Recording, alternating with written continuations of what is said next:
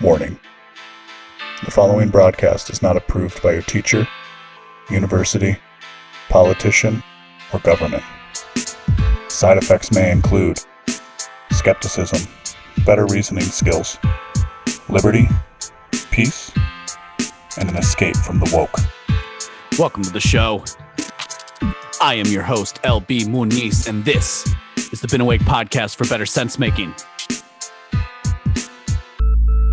If you are within the sound of my voice and you haven't visited beenawake.com and subscribed with your email, I need you to follow me today. Got a jam packed show, ladies and gentlemen. Variations thereupon. Got a jam packed show. Got some news to share about the Substack. Got some fun stuff happening in the world. That uh, fun. I, I use the I use the term fun, relatively speaking. Uh, there's you know there's some bad things happening. There's some good things happening. Um, we're gonna get into it because that's what you came here for. Five days of better sense making, four articles, and the podcast. Uh, probably gonna add more. I don't know. We'll get into that a little bit. I wanted to start today. Last week I started the show. Last week I had a lot of technical difficulties, and I swear to God, if that happens again, I'm going to, I might, I might have to die. If it goes again, I'm probably going to buy the very expensive laptop MacBook that I have in my Amazon cart right now that I have been I have been spending the last week and a half deciding whether to buy it. But that's not, I want to make sure that my first five minutes are always really strong. So let me get right into what I want to start the show with. Last week, I asked the question Isn't it enough to say that something is a tragedy? Isn't it enough that when we have a mass shooting in the United States of America to say that it's a tragedy? This week, tragedy struck again. This time it was in Colorado and there was a man outside of a grocery store who decided to end the lives of other people. Now, listen, if you're a 2A supporter, as I am, you need to recognize something as we this is this is the this is a political point I'm about to make. As we move into the next few months, we are going to have to reassert the right to bear arms, but that that was kind of to be expected. I've already written about this. If you go and listen to uh, you know the podcast from I think three or four weeks ago, when when Joe Biden came out and commemorated the Parkland shooting, this was already going to happen. You are already going to have to deal with a president who wants to take away your guns. You are already going to have to deal with a media who wants to take away your guns. This is the way the board is set. And too much of the Second Amendment community in this country pretends that the board is new every single time. Why? Because that's how they fundraise. So let's be really clear here for a second because it's 2021. And yes, I know it's kind of a dumb argument when somebody says that, but for the love of God, it's 2021. If somebody today, there's a there's there's there are some exceptions to what I'm about to say, but if somebody today still thinks that getting that doing an assault weapons ban is going to fix this country, is going to fix the gun violence problem in the United States, they have chosen ignorance or they are a propagandist. And you cannot fight a propagandist with facts and logic. And somebody who has chosen ignorance is not going to learn. So don't treat them like a student who, if you just educate them, is going to give the right answer on tomorrow's test, because that's not what you're dealing with as it relates to mass shootings in the United States of America. And this question as to whether or not we should ban certain weapons or whether there is a right to bear arms, which of course there is. There's a right to self defense. Why wouldn't that include firearms? And your rights are not up for debate. So don't debate it with somebody who's chosen ignorance. And if you're going to engage with a propagandist, then you need to listen to this show because you're going to learn how to do that better. Because I provide better sense making and a deeper understanding of the world. And part of it is by recognizing how the board is set up. In the wake of the Atlanta shooting, everything was about race every last little fracking headline had to do with the shooter's race and the race of his victims. Why? Because racism is the oldest and most persistent means of social control. It is how people at the top control the population. It doesn't matter what direction that racism is deciding to flow, given the currents. It doesn't matter if we're supposed to hate. You know, I've noticed, by the way, that we have just completely gotten rid of the idea of using the term African American, which is just an interesting thing to note. But it doesn't matter if that racism is directed towards Black Americans, white Americans, Asian Americans, Asians in general, blacks in general, whites in general. It doesn't matter because racism is the oldest and most persistent means of social control.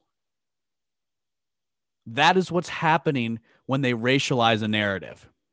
And if you didn't notice the fact that a place like CNN was salivating, salivating at the fact that there was two shootings in 2 weeks, then you're not understanding what it is. This the coverage of events like that is pornography is the exact same thing as pornography. And these people love being purveyors of pornography. I talked about last week when I was traveling that the CNN Chyron kept reading when I would go in when I would go in and out of the hotel three or four times. The CNN Chyron always talked about the Georgia shooting, always talked about the racial angle, always talked about his victims. And when the, the Colorado shooting started, the same thing was happening until until and you know what? Before i do that i have i have two things. I actually pulled up on the wayback machine last week's cnn headline about the time that i normally record. And i remember going and checking it and remembering that there was actually a lot of um there was there were multiple articles about about the atlanta georgia shooting. And i think if i were to count it and when i counted it it was about three articles there were about three articles on the front page of CNN talking about the different racial angles and the gun angle for the Georgia shooting. Guess how many there are today? There isn't a single one. Why? Because it doesn't suit their racial narrative. Because it turns out, by reports that I've seen, and fact check me on this, please and thank you, the reports that I've seen seem to confirm the fact that this guy was not a white corn fed white bread something or the other hick right? I th- i've seen some reports that he was a syrian immigrant. I don't know if that's true but he was muslim and we don't know to what extent and we don't know what his motivation was. We don't know if this was a strict terrorist attack we we have been bombing Syria consistently for as you know long as I can remember. Let us not forget. There is no there there is nothing about the narrative now that serves the people at CNN and the corporate press, the propagandists of our age, the people that want to continually divide individuals against each other along racial lines. They don't care. you know, good porn is not made. You know, there, I know there's there's there's a niche for there's a kink for everything. Fine, but there's not a lot of kissing in pornography, is there? Right? Like there's there's certain things that make something porn and then make something else erotica. I don't know why I'm stuck on this thing, uh, on this particular metaphor. Maybe because it's in my mind it's very impactful. Do we really think I'm just I'm just asking a question. I have no evidence to support this per se. I am going to put this out there in the ether because I think it is worth considering. I have maintained for a number of years in my private life, and I will do it now as a public as as somebody who's doing a podcast and a content and doing content creation. I have maintained for a number of years that this so-called epidemic of mass shooting is in large part a media is, media driven. It is driven by the fact that when something like this happens, hours and hours of it are played on networks like CNN. Without that, without something like that happening, we wouldn't see the same amount of mass shootings as we do today. That's that that is what I believe. Why? Because the epidemic of gun violence is mostly a factor of gang violence. And if we wanted to solve gang violence, there's a lot of things we can do. But instead, we always focus on when middle class, affluent, white, I'll play into the racial narrative, fine. When those sorts of people get killed, that's when you pay attention. I've lived most of my life outside of and near Chicago. We're a laughing stock of the. It's literally the butt end of everybody's joke that there is always violence in Chicago. How much did? But but you but you're right. We need to ban guns because that's going to solve things. So listen, so I hope I I hope the Second Amendment community hears me. I hope people who support gun rights hear me because you got to change the way we have to change the way we are debating these types of issues and we are bringing and we are talking about these types of issues. Why? Because the empire is coming home. They I it it seems very obvious to me that there are elements within the government who are trying to make a power grab during Joe Biden's presidency. To the extent that he is in control of the situation, I doubt immensely, but that doesn't matter. Do you understand? It doesn't matter that our president, ha- whether the president has dementia, because that's not where the power really lies. You need to watch the flow and you need to find the current. And that's what we talk about here on the show. I don't I don't think there's anything better or more to say about the issue. You can't argue with people who have chosen ignorance. So you know what? Make sure you find eh, find the people that you can talk to and have discussions with them. Absolutely. But if you're doing the whole keyboard warrior thing right now, you're fighting a losing game. Especially as it relates especially as it relates to gun rights. And pay very very close attention Republicans pay very close attention to not only your beloved politicians, conservatives, pay very close attention to all those God fearing Republicans, so called. Pay very close attention to them and pay very close attention to the police. Because who the hell do you think is going to take the guns away from you? There is no such thing as gun control. There is only gun centralization. What we are talking about here is making sure the only actors, the only individuals that can have a firearm are the people who nobody trusts to have them. How, how many different articles are there about rising anti-police sentiment, especially in high dense and densely populated urban areas? I find it very convenient that these things are happening. That's that that that that is just what I think about the situation.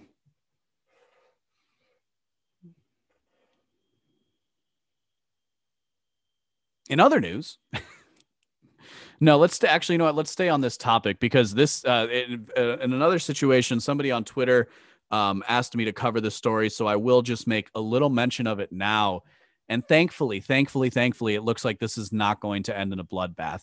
Um, but it looks like there was a gentleman who I've seen reported as uh, his name is Omar. Um,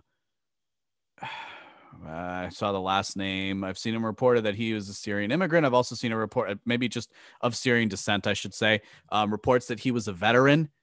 Uh, and there was some kind of standoff that occurred with him and the police in Ann Arbor, Michigan. Uh, thankfully, thankfully, it looks like he has surrendered to the police, and um, he is, uh, and he seems to be doing okay. If you'd like, I will throw this Twitter thread and an article I read on the subject in the show notes page. What the only thing I think I can offer to a story like this, other than um, other than uh, just bringing awareness to an issue like this, because these sorts of things happen a lot.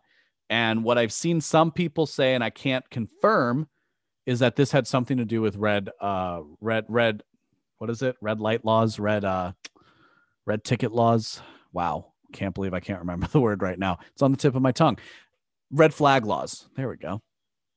And these red flag laws basically allow people to say, well, they don't get their guns anymore and so the police have to come and take away the guns.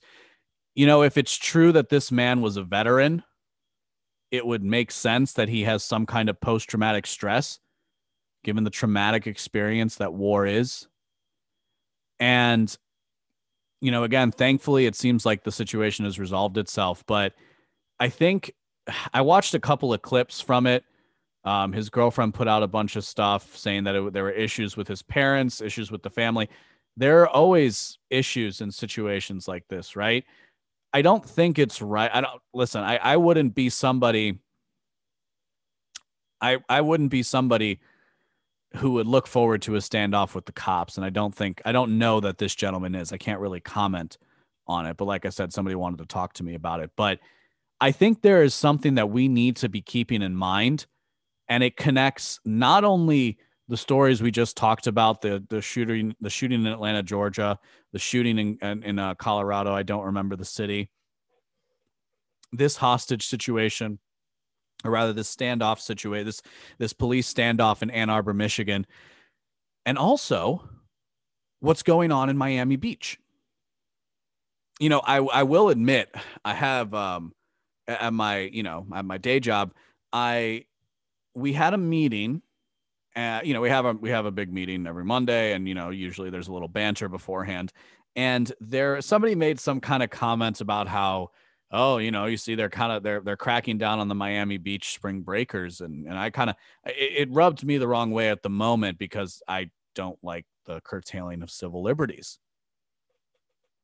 But I did a little more research into the story, and I wasn't really prepared to talk about this, so I don't really have an article pulled up on it.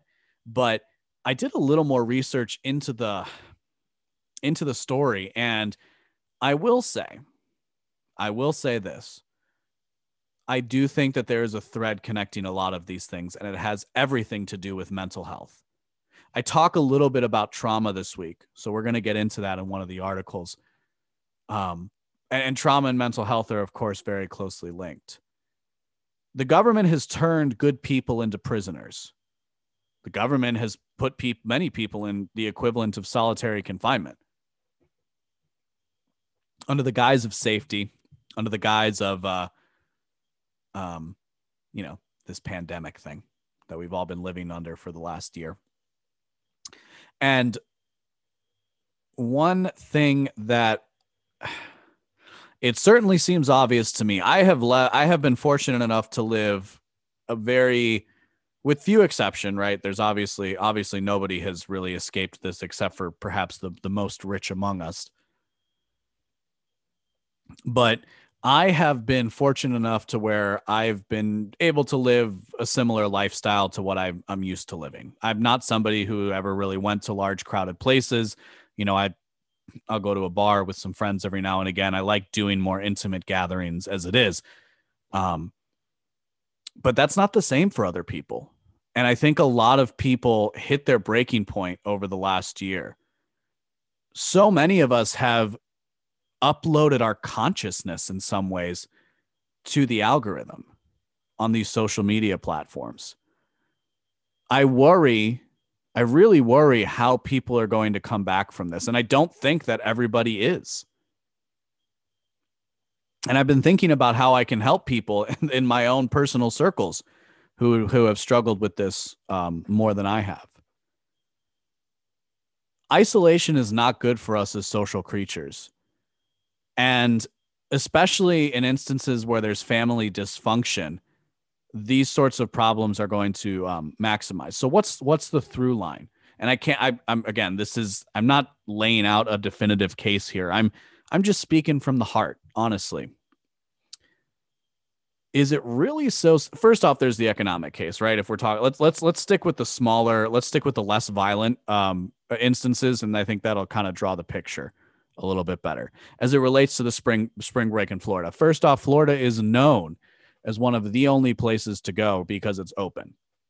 On top of that florida is known as a spring break destination. Places like miami beach pensacola city Interesting, though, that it's Miami Beach in particular. And a lot of people have been going to Miami. Why? Because it's one of the only major cities that has had any kind of that, that has maintained maintained any kind of openness. You know, it's funny. I heard that's where the police were dispersing crowds is where I used to go to the beach on the few occasions that I would do when I lived in Miami, Eighth and Ocean.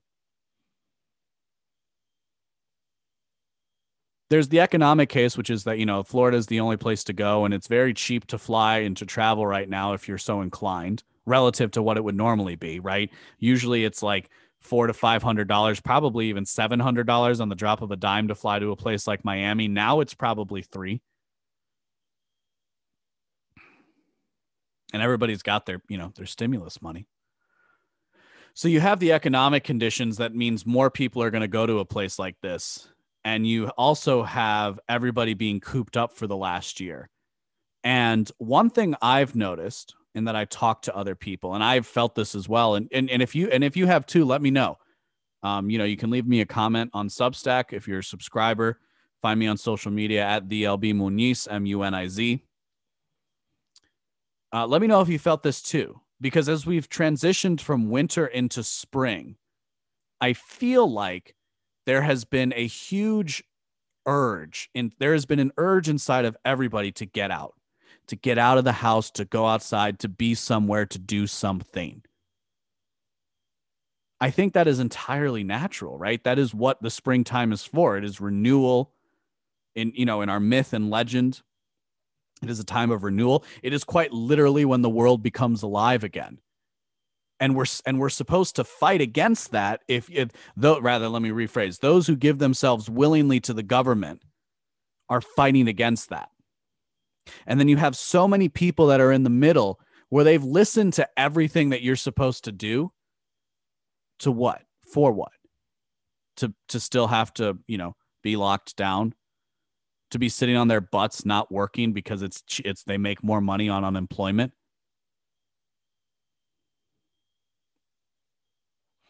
all of these things are coming together. We there's plus the untold all the untold health risks of staying inside all the things that there this is such a complicated issue.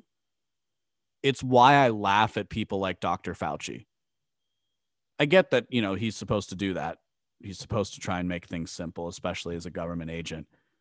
Um, I won't get to it today, but there's an editorial that Dr. Scott Atlas put out over the weekend that you should really read. And of course, I have the interview with Dr. Bhattacharya uh, as uh, the content recommendation from two weeks ago. Again, I'd highly recommend checking these things out so you can kind of learn the alternative viewpoint that we could have. There, there was a very easy case to be made for an alternative reality through 2020 into 2021. And it's just interesting to note right now, and I'm sure it's like this in your life. Everybody around you seems to be getting their pricks and their pokes, even though, you know, because even though remember a few months ago, remember when everybody was, and I say remember, not because I particularly care about Donald Trump, but it's important to understand framing and the way that the press operates. Remember when I, I even said it on this show that I didn't think it was likely that Trump was going to get the vaccine out but the vaccine did get out and it wasn't Trump, it was these big corporations.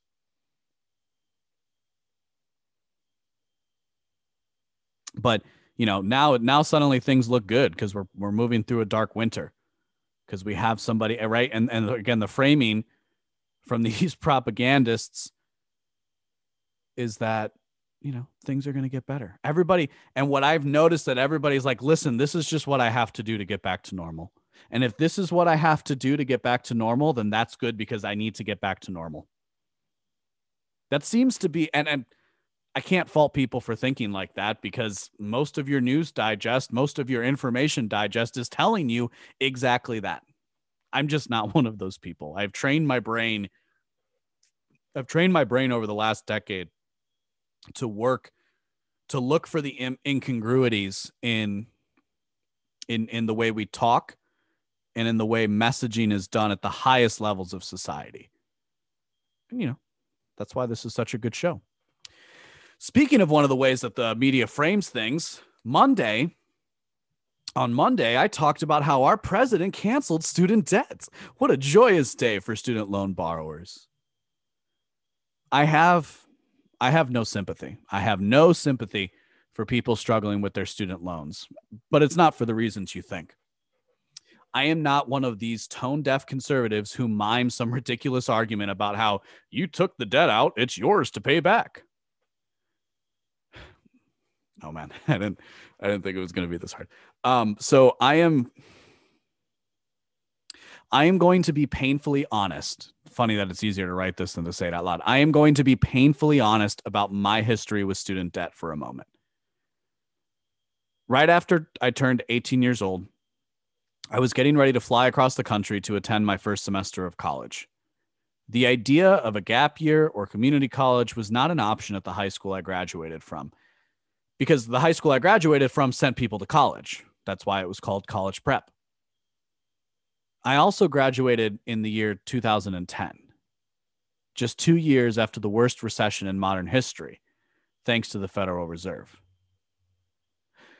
Now, of course, I had some abstract notion about the amount of money that I was about to finance going to university. In my mind at the time, though, the Army was going to pay for the rest. I'll be honest, the Army thing never happened. In retrospect, I'm very thankful I didn't sign a contract with the Army, but I sure as hell wish. But I, but I do actually, you know, I, what I wrote was I wish I hadn't signed one with my loan servicer But as I'm sitting here reading through this article, I'm actually thinking maybe it would have been better for me to sign my life away to the army because at least I would be on the other side of it at this point in my life. Let the record show that I, LB, am that statistic. I am that millennial who attended over four years of college without obtaining a bachelor's degree. I currently owe well into six figures of student debt. I won't lie. I used there was a there's been a lot of shame that I've had to work through that's been atta- that that I've attached to this level of debt that I've accumulated. And frankly, the only reason why I'm comfortable sharing it is because while it's not, you know, it's not over, I have it under control and I've been able to work to a point to where I've been able I can make my payments every single month and still have an okay life. And it's only now that's that's the only reason why I feel comfortable sharing it. I don't believe that there is anything just about the amount of debt that I have accumulated. And there is no good free market reason to justify the debt crisis of today. Like most things blamed on capitalism, the student debt crisis crisis is the creation of a corrupt government who prefers a debt-laden and thereby subservient population. Because that's what I am, in effect. I am a debt slave. I, I honestly, I don't know if I address it. I honestly will be, unless when things change, this will this this fact might this fact might change as as my as I do better, as I make more money because that's all going to happen.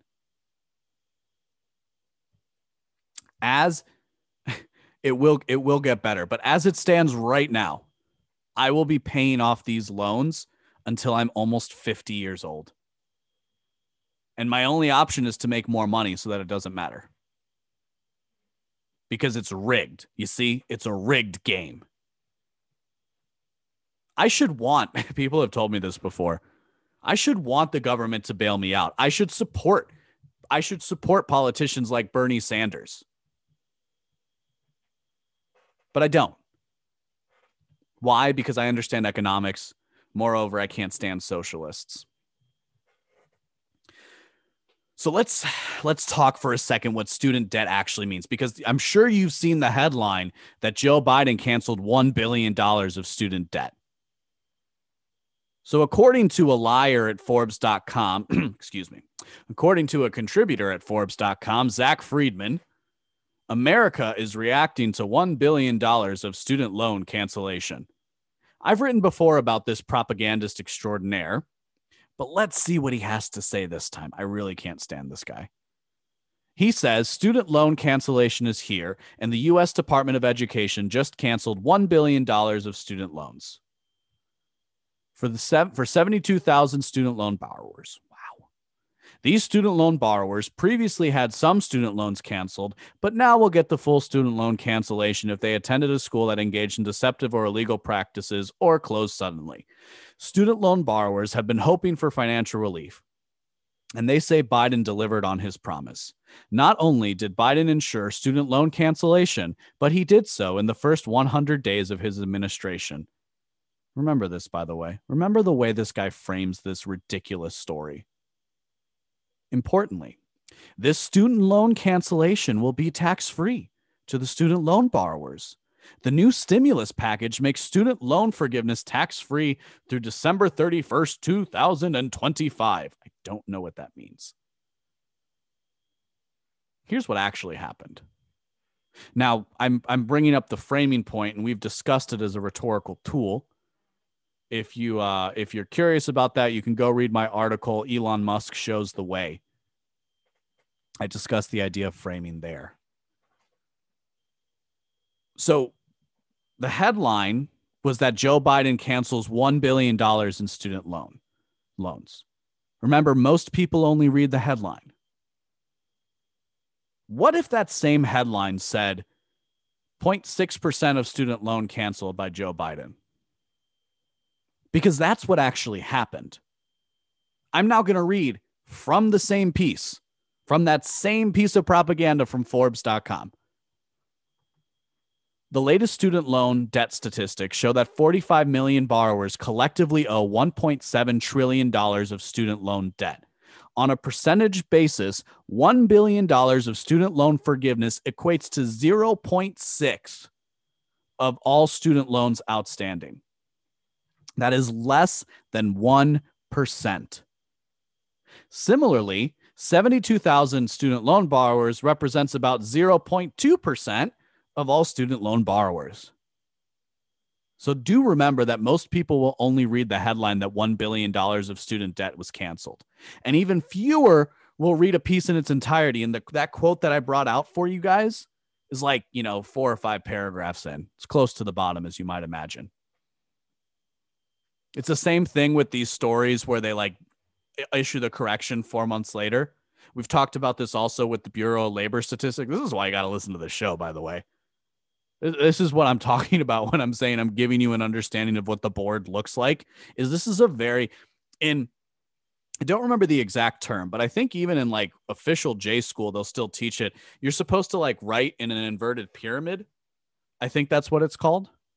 The idea is you put the big pieces of information at the top and then you kind of fill your way down, as opposed to like telling a story or you doing an essay where you're going to like start a little bit with your with your preamble and then you're kind of work through your main thesis and like you're you're defending your arguments. So like journalists are actually trained to put you know in, the most important details at the top and the least important details at the bottom. Do you why do you think why do you think for for the sake of argument why do you think that 0.6% is kind of buried like six paragraphs into this article don't you think that's an important I think that's I think that's hugely important if we want to understand what the student loan crisis is and what the government so called is doing to fix it. Less than 1%? How is this a victory? Here's what's actually going on, by the way. One of the only ways, and trust me when I say I have read every single piece of legislation and regulation on this to try and figure out ways to get my student to get to get some sort of relief as it relates to student loans. One of the only ways that you can qualify for student loan forgiveness is if your university goes out of business before you can graduate or they defraud you in a very specific manner. Defrauding you, by the way, does not include giving you a degree that doesn't really make you any money defrauding you doesn't include not working with you and so you continually fail classes. That's not defrauding.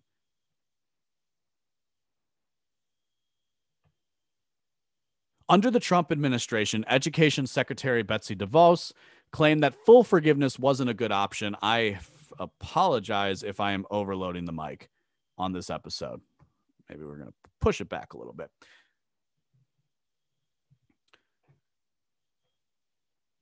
Education Secretary Betsy DeVos claimed that full forgiveness wasn't a good option. And Biden is now saying that these people who have already qualified for the only minuscule way that you can actually get student loan forgiveness, he's now saying that they're going to get the rest of their loans forgiven.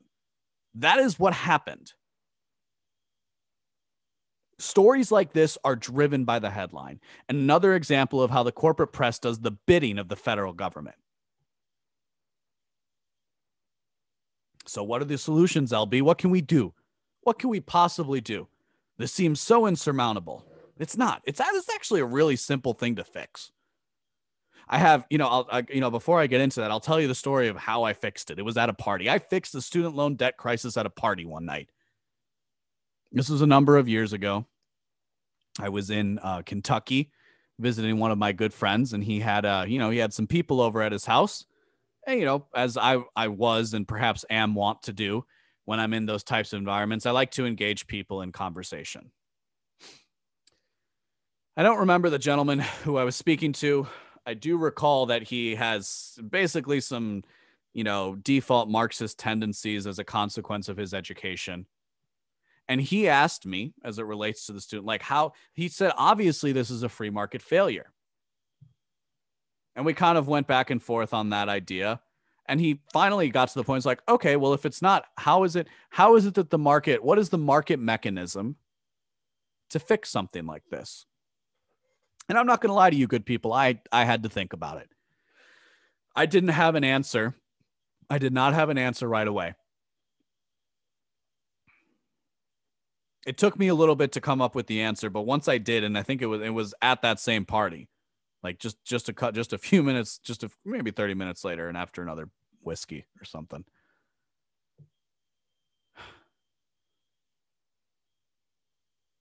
The free market solution to the student loan crisis is bankruptcy. The only solution is for the universities firstly and the banks second. Yeah, you know, they're both first. The universities and the banks need to be held liable for the loans that they allowed impressionable young adults to take out. Canceling or forgiving the debt does not accomplish this task. If writers like Friedman over at Forbes.com want to tell their readers the truth, they would point out any what we're talking about right here, any major student debt cancellation, this $1 billion, do you know what's actually happening? The government is paying those loans.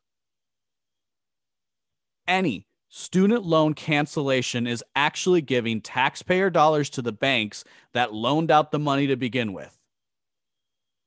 This will lead to higher taxes or more printing by the Fed, which devalues the dollar and so is a tax by another means. This bailout method has the added benefit. Here's and here's why they want to do it. Here is why they want to have the student the all the loan all the big banks bailed out when it comes to student loans. Is this by the way, the economics of this are so clear. It's the same exact thing with all the vaccines that people are getting right now, all the COVID testing that's happened over the last year.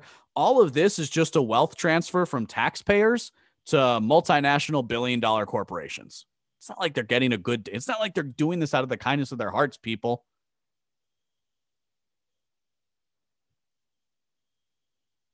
The bailout method also has the added benefit of not upsetting the delicate house of cards that is our current financial order. Remember, something like 25% of all dollars in existence were printed in the year 2020. By contrast, holding banks and universities to account via bankruptcy and lawsuit would allow individual borrowers to shed most, if not all, of their original debt, freeing them to invest in a future for themselves and their community. I will pay for the mistakes of my early 20s until I am nearly 50 years old. My only crime was trusting the people around me that financing my future away was a good idea. And, and there were people who warned me at the time, and I didn't listen because I had other things going on. I have only gotten this debt under control by working harder and making more money. I will not wallow in self pity, but I will fight for a freer future. And hopefully, my story will help others not make the same mistake. Let's talk. Um, let's talk about this piece I wrote about breaking code silence you know, part of um, influence and marketing and sales, at least as far as I've been learning about it and understanding it, is is that you have to meet people where they are, and you have to meet people at the right time. Sometimes it's the right person at the right time with the right message that really gets through. And this story in particular, I'm not going to lie to you guys, it hit me at the right time. Remember the Catch Me Outside girl? She took the internet by storm in 2016 with her appearance on the famed daytime show Dr. Phil. A quick note about your author shows like this were never part of my media consumption growing up. I didn't watch Jerry Springer, Maury, Judge Judy, or any other daytime TV shows. Not as a child. As an adult, i have peeked into ever to a few of them at different times. Um, but you know, it was never like something that I watched before I was conscious. BuzzFeed reporter Scaachi Koul wrote recently about canceling Dr. Phil, and her experience with the show is different. I'd recommend the article. It's worth it's worth your perusal. And yes, I know it's BuzzFeed. I started watching Dr. Phil, she writes, in junior high. After an, af- an uh, after school activity, my mother made me do with her as some botched attempt to get us to talk about, quote, serious topics.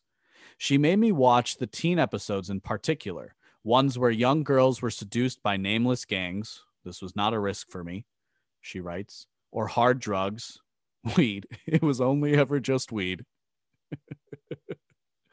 After an awkward hour of watching McGraw berate, I think that's Dr. Phil's last name, by the way, of watching McGraw berate the parents, my mother would turn to me and ask, So what did you learn?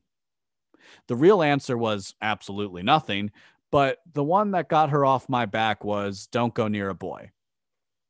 In my adulthood, I started watching the show again just as kind of a familiar background noise and discovered that it had morphed into something much more caustic and ugly.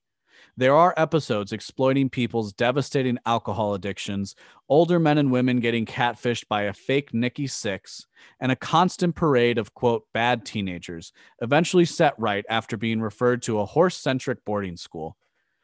The show's sole purpose is now seemingly all about displaying people's difficulties in their crudest forms and less about actually trying to help them.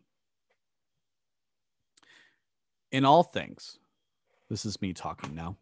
In all things, how adults choose to humiliate or mutilate their identity and sense of self is one thing. It may sound cruel to hear, but there comes a point when personality is set and people will not break a chain of addiction or abuse or abuse, especially if they are not allowed to reach rock bottom. This what everything I just said, though, is not the case with children and teens who are malleable and eager to please. They deserve protection. And it is a sad realization that I have come to that too many people are left traumatized in their upbringing. Trauma, trauma is a word that is simultaneously, I would argue, undervalued and overused in our time. I'll say that I'll say that sentence again so you can kind of meditate on it.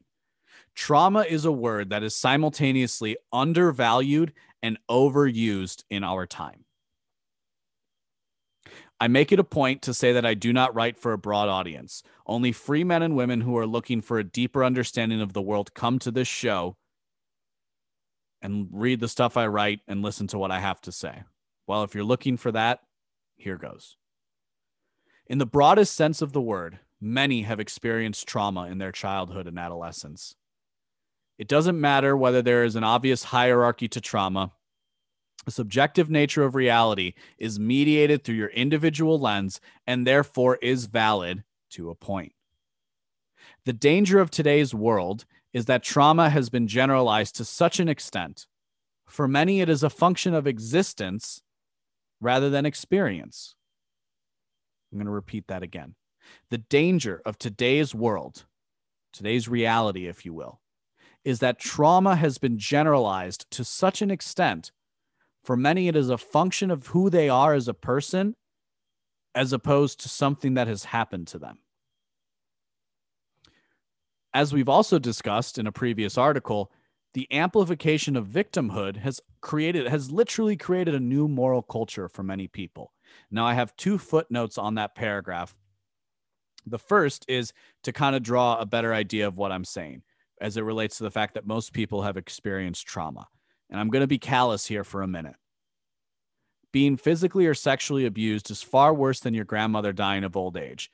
Both, however, can rightly be considered traumatic. And the reason why the victim morality exists is under an intersectional model, oppression is the result of historical trauma, and certain individuals are entitled to claims of trauma based on their group identity versus their actual experience.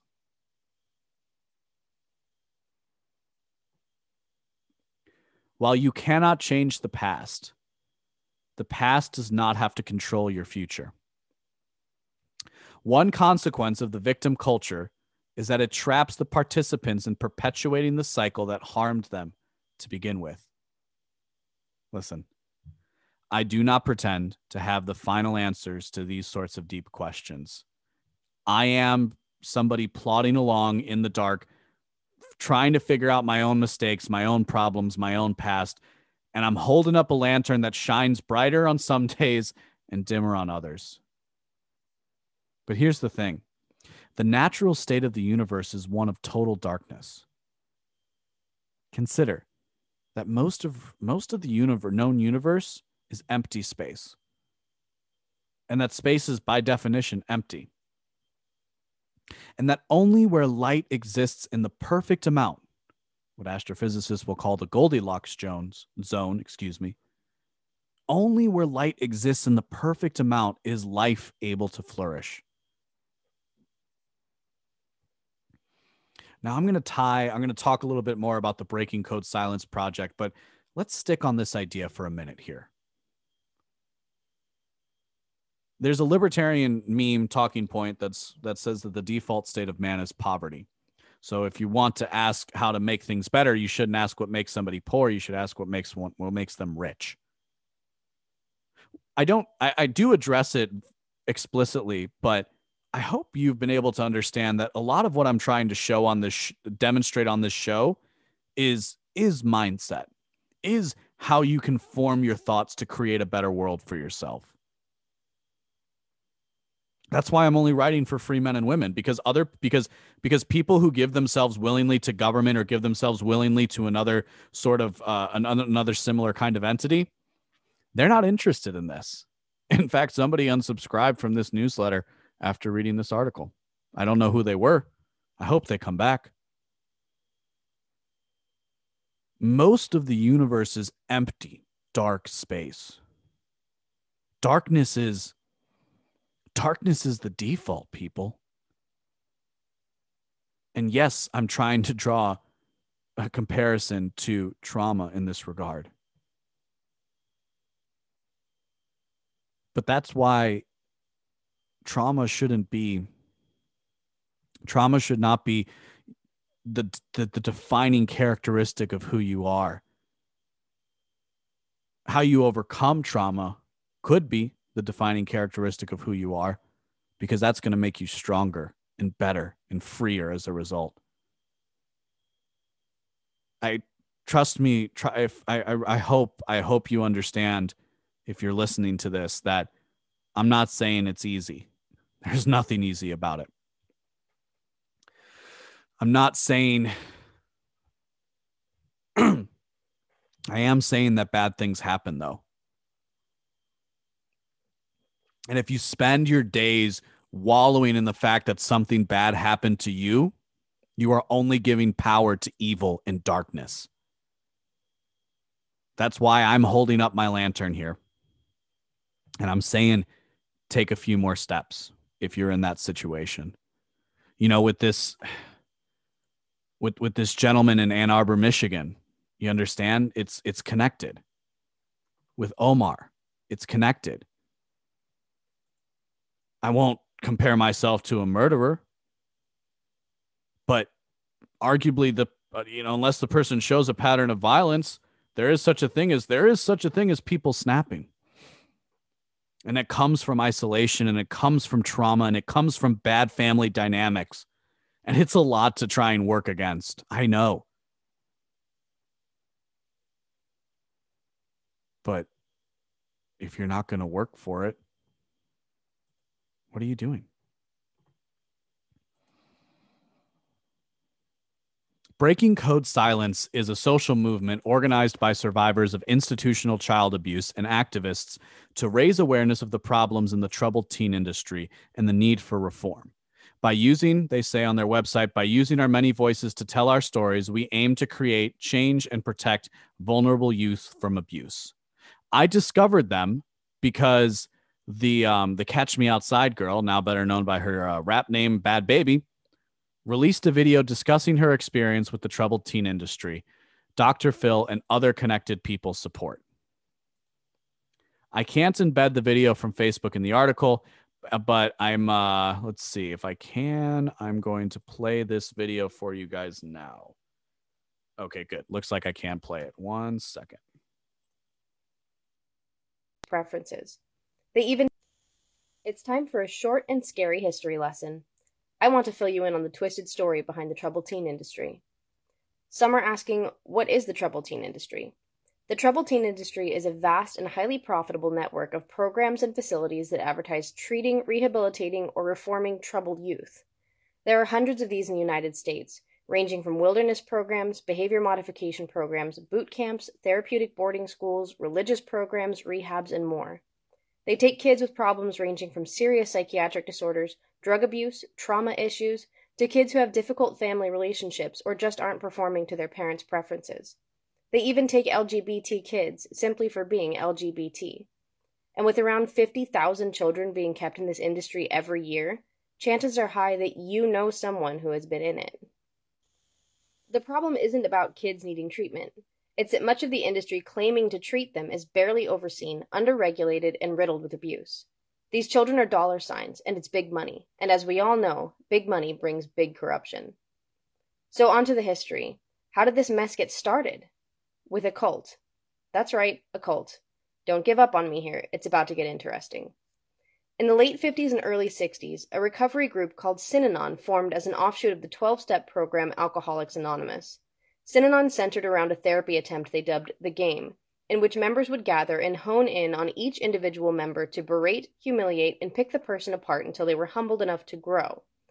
The group exploded in membership and rose in popularity to the point that they had a prominent building on the beach in Santa Monica, California, and even California courts would issue requirements to juvenile drug offenders to attend. Synanon quickly evolved into what has been called one of the most dangerous and violent cults in American history. Members had to shave their heads, couples were split and required to recouple with new partners, there were forced sterilizations and forced abortions, and the game, as they called it, was a furious, violent, and brutal attack therapy event that all members had to participate in. Many were hospitalized with injuries from these beatings, and members were afraid to leave under threat of worse violence. LAPD got involved, the leadership of Synanon collapsed, and the cult slowly disbanded. But not before those inspired by Synanon's tactics went on to start their own programs. Art Barker started a program called The Seed in 1974. Soon to follow was Straight Inc. and CEDU Schools. A former Synanon member, Mel Wasserman, founded CEDU Schools, the beginning of therapeutic boarding schools, and would take children with behavioral or substance abuse issues and apply the same concepts used in Synanon to fix them. Despite scrutiny and claims that the brainwashing methods used on individuals in these programs were a violation of their right to freedom, nothing was done to end the practice. One could say part of the reason for this was the close political ties held by those who profited from the programs. For example, Joseph Zappala and Mel Sembler, the founders of Straight Inc., co-chaired in raising 25 million for the Bush campaign and would later be given ambassadorships to Spain and Australia. Both were major donors to the Republican Party. The connections continue, but that's a story for another time. Through brainwashing, coercion, and more attack therapy, programs like Straight Inc. were a disaster for vulnerable kids, and the programs that evolved from there were just as bad. In some cases, much worse. Thus began a wave of what can be called the tough love approach to treating troubled kids. More and more facilities began to open their doors, advertising their ability to fix and reform wayward youth.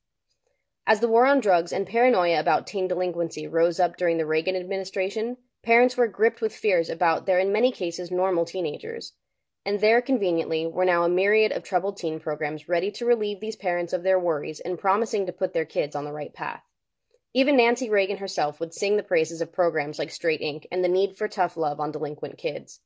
Straight Inc. would later be shut down for their unusual punishments and abuses, but the seed had been sown, and the troubled teen industry grew strong roots with facilities and programs everywhere by the 1990s. It remains, somehow, a secret American staple. Programs have opened and closed all over. At times, there were facilities where kids were kept in dog kennels, severely beaten and subjected to an unending list of inhumane treatment, like being forced to eat their own vomit. As the worst programs were shut down, the ownership would often simply rebrand and open again in a new location. This still happens. Indeed, some of the same people who profited from this industry in the 1970s are still profiting from it today. While some reform has happened since the worst years, kids are still being abused in this industry every day.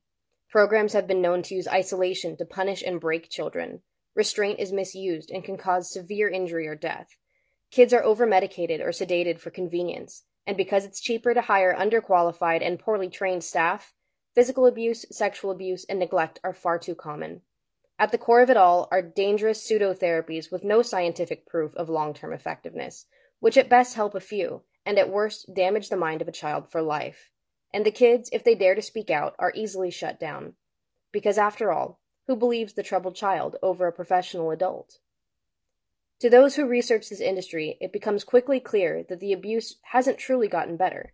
Rather, the most successful and profitable facilities have gotten much better at hiding it. But we know, and now you know, and that's our greatest weapon for change.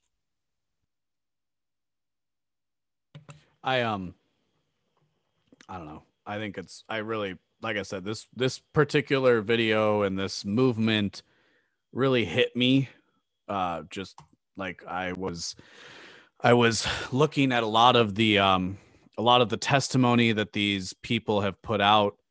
And you know I I guess you know and I was thinking back and I wasn't a particularly troubled teen per se. I was just thinking back to how you would kind of hear about these sorts of things. And you know apparently this sort and there was there's of course that um like the teen lockup show where they bring kids to the prison and I always found that to be uh a little disturbing shows like that.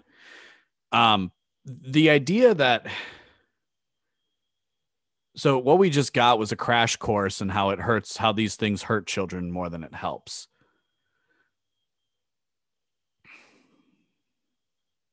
I do think i will probably learn a little bit more about this synanon group and some other stuff but you know, I there was a lot of cultural damage done during the height of the war on drugs in the 1980s, and an offshoot, according to this organization, is this billion dollar industry. Not only is it lucrative, but people at the top have close political ties and, and apparently industry ties as well. What's fascinating about stories like this is how like the pieces and the players connect. Here we have a horrible story about troubled teens that are carried away in handcuffs at the behest of their parents and taken to the middle of the woods where their agency is denied. Allegedly, a major TV figure like Dr. Phil, who was only only created because of somebody like Oprah, and Oprah is the one who interviews and works with princes and princesses and makes sure that the highest levels of celebrity get their message out there in the best way possible. And these sorts of people that are working with Dr. Phil also donated to the Bush family, and the Reagan can was was shouted out by people like Nancy Reagan and probably Bill Clinton and a bunch of other oligarchs. They're complicit in this kind of systemic abuse. I made it a point of sharing a couple of weeks ago the study that demonstrated that we don't live in a representative democracy or a representative republic. Those in power would like to claim.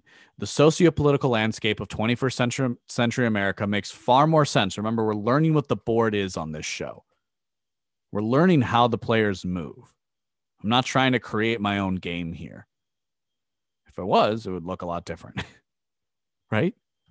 The socio-political landscape of the 21st century makes more sense when you recognize that there is a loosely organized ruling class, and that generally speaking, you and I are not a part of it. Most of us aren't in the same club as Dr. Phil, Oprah, and the Bush family. And moreover, there are many people who have been led to believe that these individuals in positions of power and influence have your best interest at heart the the suburban mother who has a troubled teenager because she never talked to her daughter growing up and she never gave her daughter an understanding of who she was, what her history is, what her future could be. the types of things that she struggled with and never shared any of that because her mother never shared any of that with her. But that woman's going to watch Dr. Phil and say, "Ooh, I can send my kid to a to a camp for troubled teens." Do you understand? There are many people who have been led to believe these individuals have their best interest at heart. What destroys me is not how adults act. It doesn't destroy me that some idiot adult made a bad decision. It destroys me that minors involved are denied their humanity in the name of progress. I don't have any children, but the idea that I would send them away to some kind, some kind of rehab camp for pathological behavior is about as foreign an idea as tattooing my face.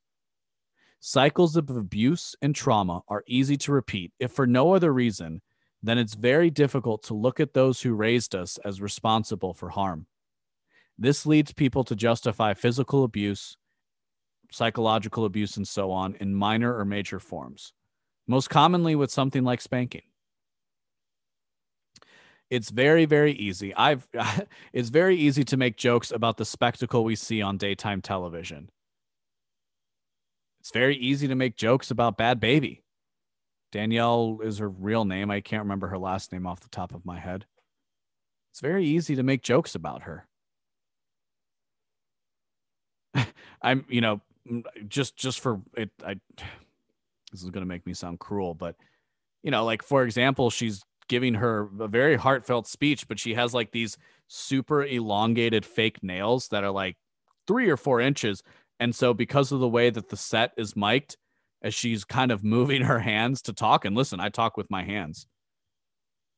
Um, you can like hear the clacking of the nails, and just it was kind of like it, it kept taking me out of this really really horrible story that I was that I was listening to.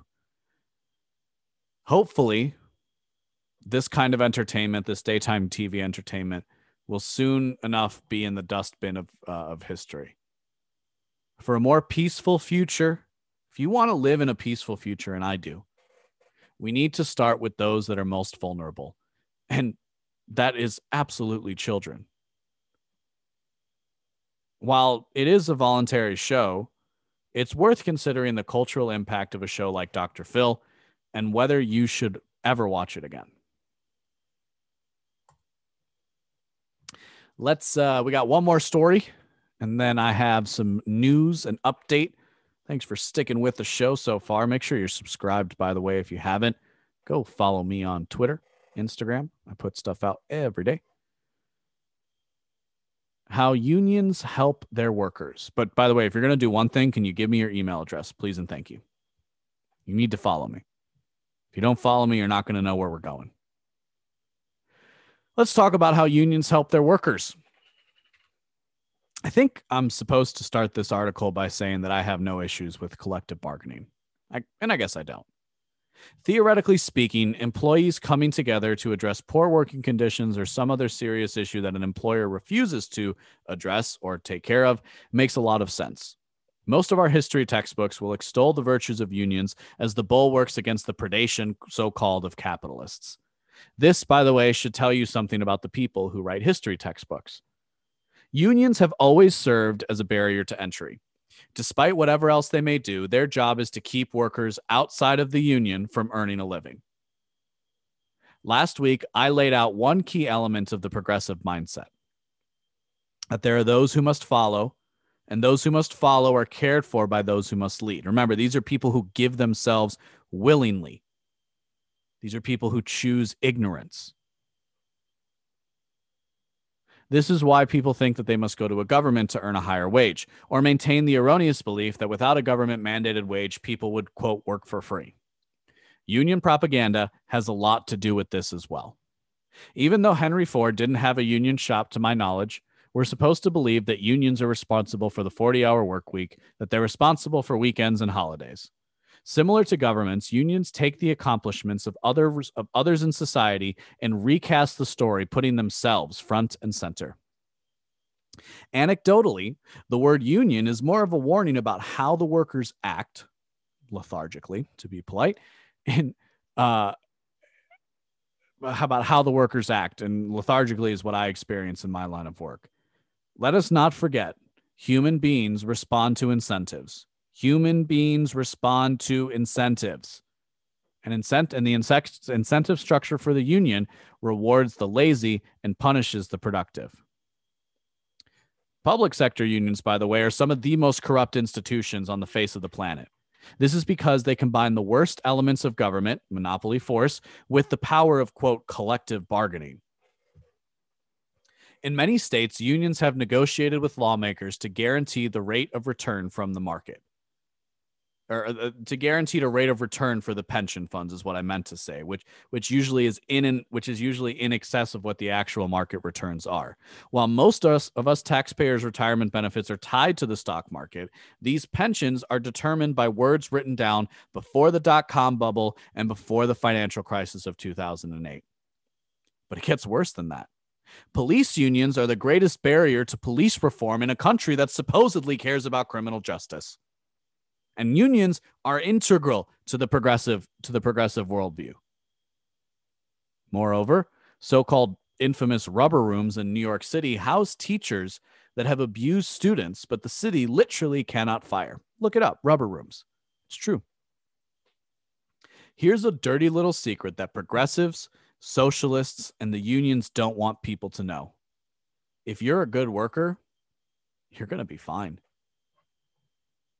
I don't employ anybody personally, but I do see firsthand how sought after good talent is in the job market. And good talent, by the way, is a good talent in any endeavor, right? I'm not talking about um, I'm not talking about lawyers or the best doctor, but of course that's the case as well. I'm talking people, you know, warehouse workers, people who are just looking to punch a clock and work a nine to five, and there's nothing wrong with that if that's what you are just understand that you're going to have to keep working hard because the, the nature of work is going to change.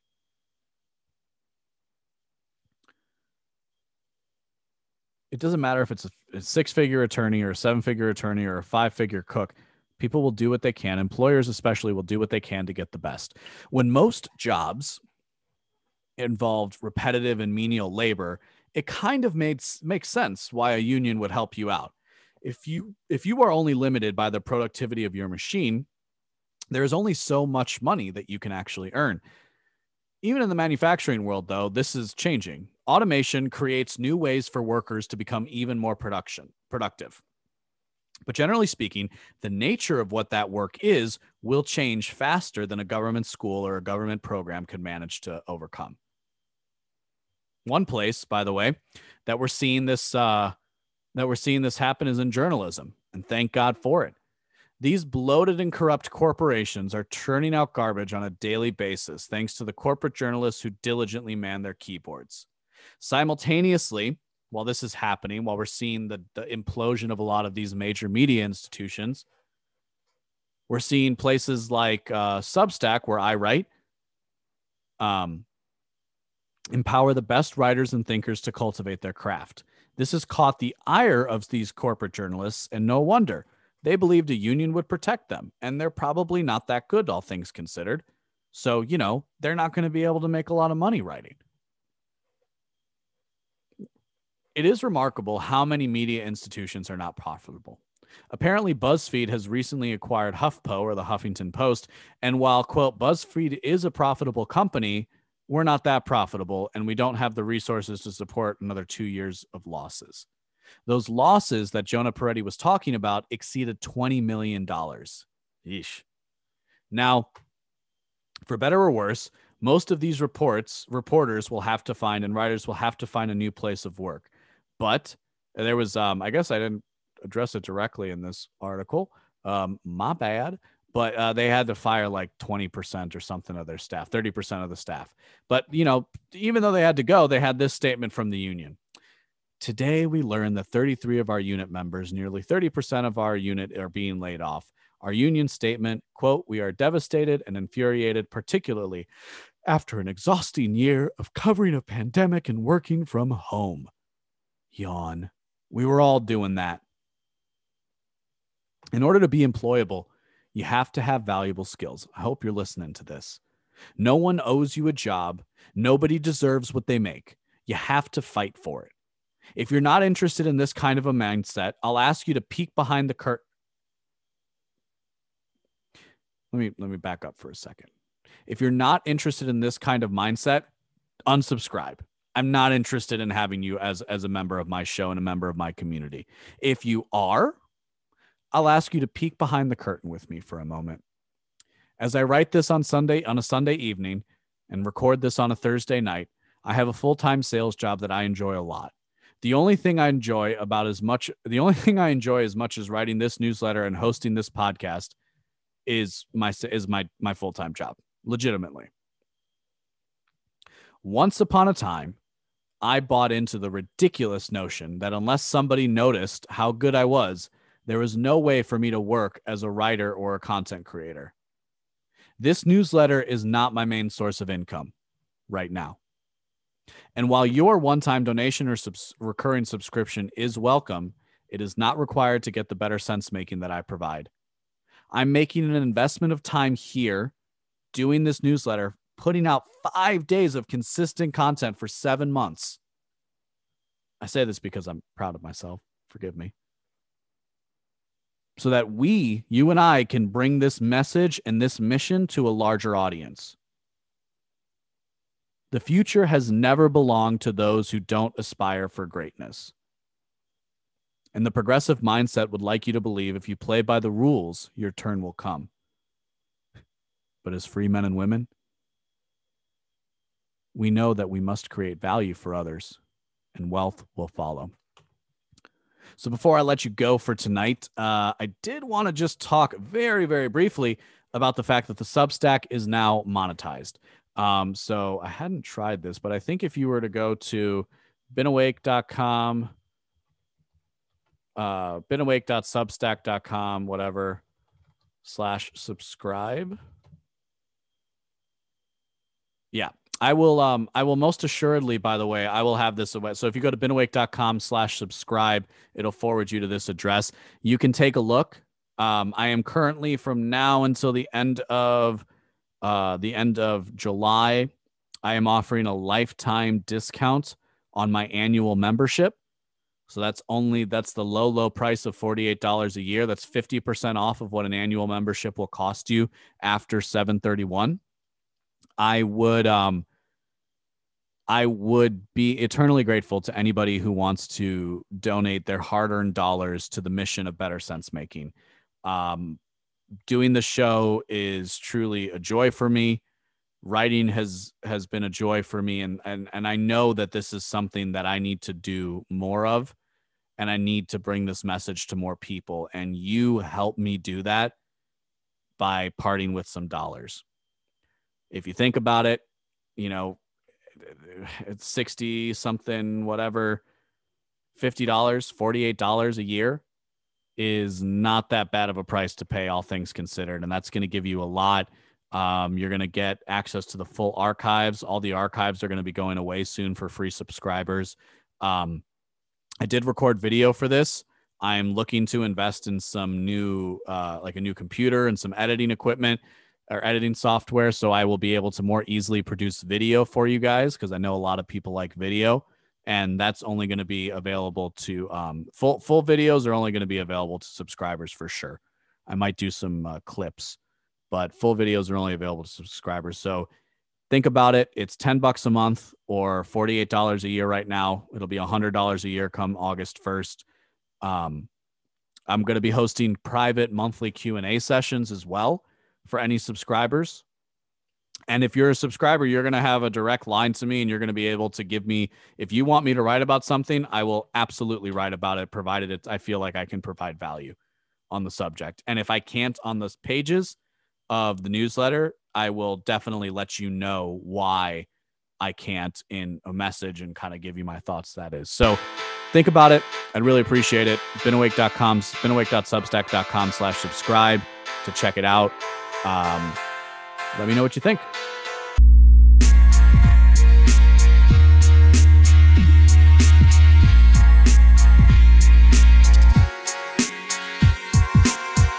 If you like what you heard today, go to beenawake.com to subscribe for future updates.